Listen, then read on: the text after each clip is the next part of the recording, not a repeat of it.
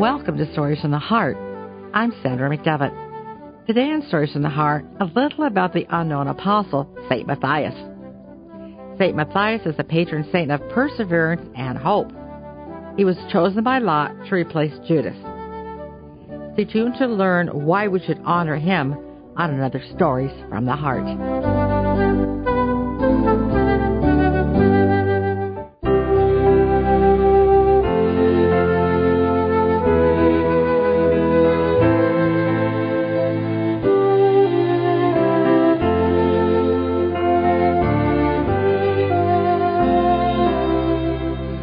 St. Matthias, the unknown apostle.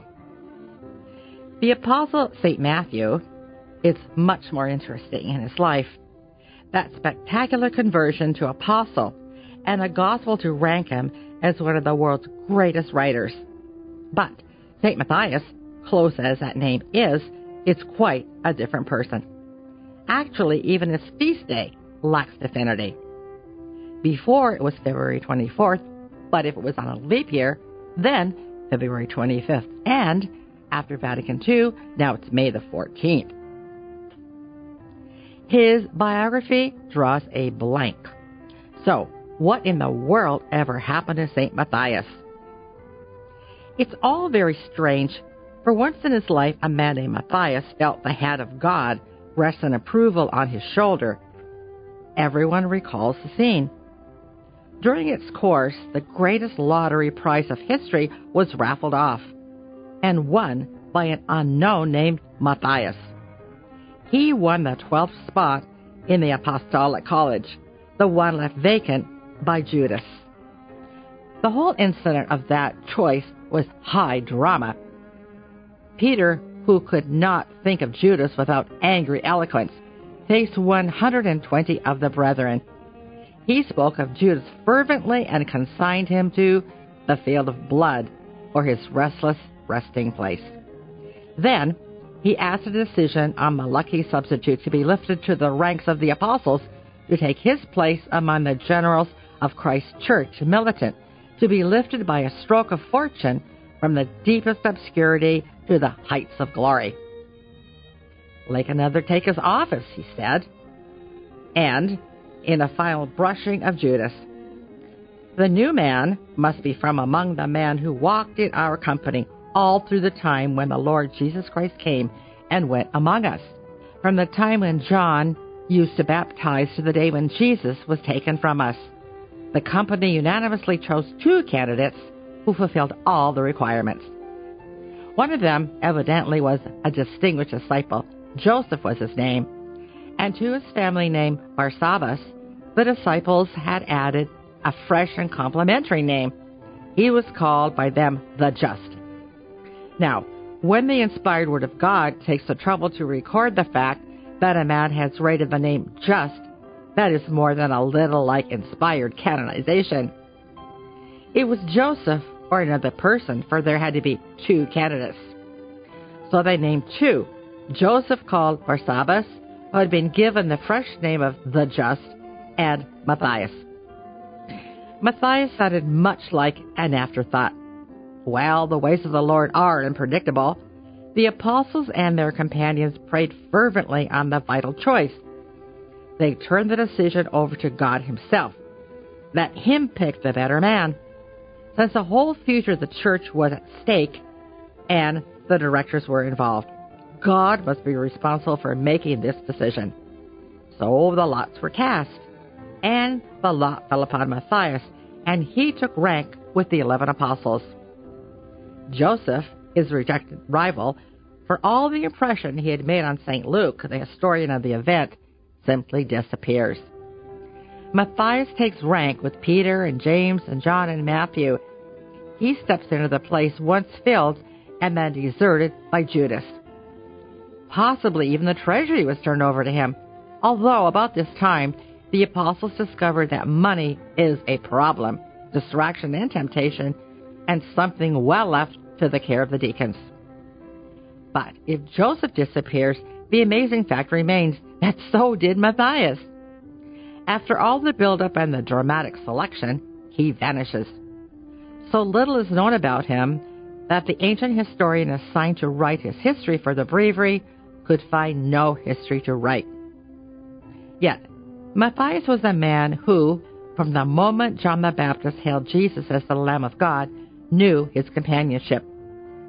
As one of the couple sent out in the first missionary invasion, he ranked high among the disciples. The eyes of Christ, it is true, passed him by when he chose the apostles out of the disciples' ranks. Yet, he had to be rated and accepted Christ's call, Christ's friendship, and remained a faithful member of the second group, who were the immediate followers of Christ. Then, as only a handful of men had been, Matthias was tapped on the shoulder by God.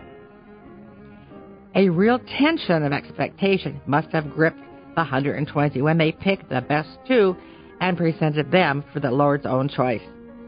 A lot fell, and their eyes swung in admiration to Matthias, God's chosen, God's elected. However just and honorable and saintly Joseph might be, in the balance scales of God, Matthias outranked him and was chosen to be numbered among the apostles. Great things might well be expected of this new apostle. After contact with the public life and survival of the ordeal of the Passion, Matthias had been marked by a choice that said, This is God's man. And then, like Joseph, his defeated competitor, he slides into the shadows of history. If, in a sudden foray into the spiritual and historical sleuthing, you try to ferret out what happened to him, you meet silence, legend, lies, and fiction. The early historians simply cannot agree about him. Perhaps he preached in Judea. Well, who didn't? Or was it along the shores of the Caspian? He was crucified in Ethiopia, a city called Chalcis, which is interesting simply because Chalcis isn't in Ethiopia. But the idea of Ethiopia intrigued the later historians, so a novel was written by some unknown Greek and called The Acts of Andrew and Matthias. The yarn plunges into two monstrous adventures. Matthias, who even in fiction can't turn out to be a hero, is captured and rescued by Andrew, much the more glamorous character. But another historian has another story entirely. He maintains that Matthias was stoned to death by the Jews right in Jerusalem. So it turns out that Matthias was rather a homebody who never adventured into foreign lands in the cause of Christ and never got a literal stone's throw away from his hometown. And if this confusion were not enough, the historians then get Matthias muddled with Matthew.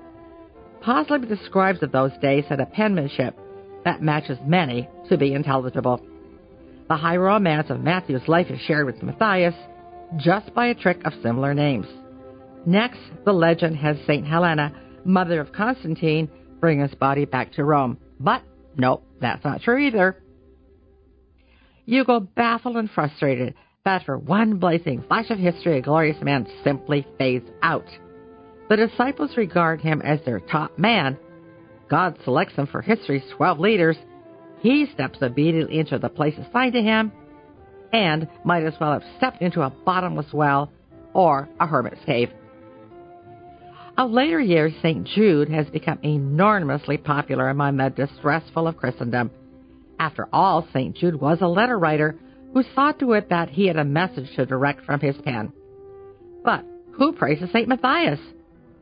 I cannot wonder if he is pleased with this long vacation granted him by the neglect of the faithful on earth. St. Christopher, undisturbed in his heavenly rest for centuries, was suddenly given change to people who sit back of the wheels of autos tearing up the highway. It could be, however, that he is just a little wistful over the prayerful neglect. Even in heaven, I should imagine a phone call pleading for intercession might be agreeable. St. Matthias, you mustn't be very busy. How would you like to take over my simply impossible problem? Personally, I think he might be pleased and complimented and quick to respond if in our day and age after 20 centuries of uninterrupted holiday in heaven, he suddenly became a popular patron. However this may be, I find St. Matthias personally very encouraging. He has cheered me up no end. I have no doubt that God had high purpose when he directed the lot to choose Matthias instead of Joseph. God's vision must have foreseen what historians have missed the greatness of this obscure man's apostolate.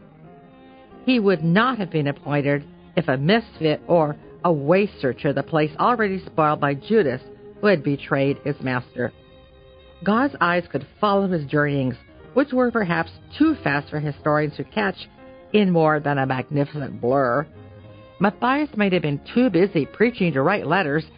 He could have been so concentrated converting souls to Christ that he had no time to record in history the wonderful things he had seen between the baptism of our Lord in the Jordan and the ascension of the triumphant Savior. Perhaps he was the glorious failure among the apostles, whose humble acceptance of setbacks gave victory to the others. He may have been the prayerful one who, when James hurled from temple towards the pavement, took up that stern man's life of prayer and penance, but obscurely and in secret. Matthias may have generously served his brothers while they set the world aflame. His may have been the candle, match, tinderbox, or hearth, while theirs was like a prairie fire. There is a challenge and problem in all of this. This man who had been chosen by God for one of history's key positions who never made a visible mark on history. Well, I anticipate some pleasant afternoon when in heaven Matthias may sit down and tell me what really happened. It will be the story of success, no doubt of that. God would not have chosen him to be a failure after all. One twelfth of the Apostolic College could not be a do nothing. He did not come alone among the apostles with empty hands to the Lord of the harvest. He was too great in God's sight to be, well, just mediocre. He must be Matthias, the unknown hero of God. If you didn't already know, St. Matthias is a patron saint of perseverance and hope. So feel free to call his intercession. Maybe he will become as popular as St. Christopher. St. Jude, well, let's hope so. St. Matthias, pray for us who get excited about so many of the wrong things.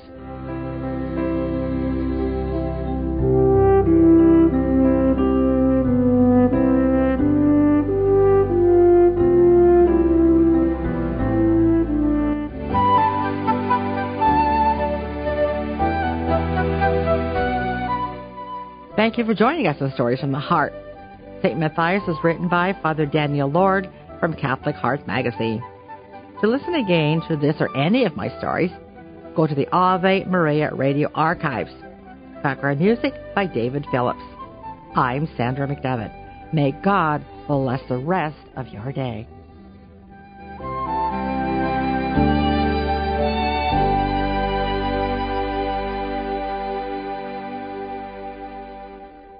Missed a show? Not sure if it came from Ave Maria Radio?